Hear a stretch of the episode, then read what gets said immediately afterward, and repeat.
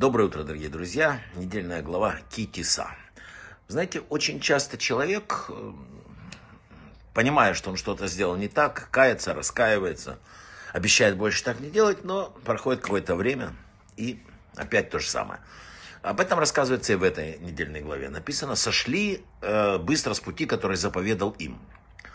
И вот кроме гнева за тот ну, грех, который совершили люди, создав золотого тельца, был еще, э, как здесь сказано, то, что быстро свернули с пути.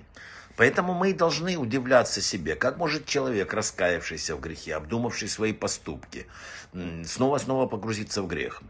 Чтобы это понять, давайте короткую притчу. Торговец нанял извозчика, чтобы привез его в город на своей повозке. Торговец пообедал, сытно сел в повозку, ну и задремал. Э, извозчик держит э, поводья в руках, едет километр, два, пять, потом тоже так закимарил потихоньку и заснул. Тем временем лошадь, увидев, что возле дороги там какая-то трава сочная, свернула с дороги, туда колеса завязли и перевернулись. Вскочили все, там все такое, закричал торговец, что ты сделал, ты не усмотрел за лошадью. Стал оправдываться извозчик, это не я, я полагался на лошадь, я ее знаю, она скотина разумная, кроме того, целых пять километров я бодрствовал, и она не сворачивала никуда. И говорит ему торговец, разве можно сказать о скотине, что она разумная? Ведь только когда увидит она травку какую-то, да, свернет туда. Целых пять километров, когда ты держал вожжи, да, она не сворачивала. А через пять километров, когда почувствовала, что вожжи выпущены, вот такое. Какая мораль всей этой истории? Писал Раф, великий автор книги Сефер Митсот Гадоль. Он говорил следующее. «А после того, как сотворил Ашем ангелов, разумных и сильных, он сотворил затем животных, следующих за своими страстями – а потом он сотворил человека, состоящего из двух, духовного разума да, и материального тела. Все время, пока разум держит вожжи, человек может быть уверен в своем пути. Еще сказано, что у праведников сердце в их власти. Но в тот момент, когда извозчик засыпает, лошадь падает в яму. И об этом еще сказано очень интересные слова. Никто никогда не задумывался, есть такие слова. Сейчас скажу. Человека и скотину спасает Бог псалмах Давида. Что это такое? Объясняет трактат Хулин. Здесь говорится о людях, не имеющих знаний, ведущих себя как скотина. А люди умные знают в сердце своем, что в есть животная часть, и не выпускают вожжи из рук. А Бог, который следит за нами, помогает им в этом. Но тот, кто думает, что животное разумно и засыпает спокойно, пусть не удивляется, когда увидит, что вдруг свалится в канаву.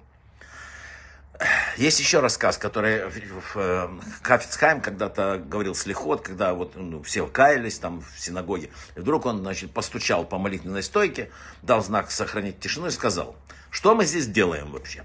Зачем мы рассказываем Богу, что мы согрешили, то все? Ведь это и так ему известно. Мы должны себе сказать, себе, признать свои грехи и обязаться немедленно начать с чистого листа. Но в том-то и беда, что мы себя знаем и не уверены в возможностях перемениться. Мы маловеры в отношении себя. Еще святой Ор Ахаим говорил, что грешников побуждал, когда раскаяться, он получал один и тот же ответ. Мы готовы раскаяться, если пообещаешь, что мы тут же умрем. Ведь мы знаем, что продолжая жить, мы будем грешить дальше. Это страшная ошибка по одной простой причине. Да, иногда люди знают себя и знают, что они правы в том, что они слабовольны, бессильны иногда. Но они не помнят о помощи свыше, которой нет границ. Все, что от нас требуется, это действительно захотеть и сделать первый шаг. И тогда, написано, ты получаешь помощь с неба.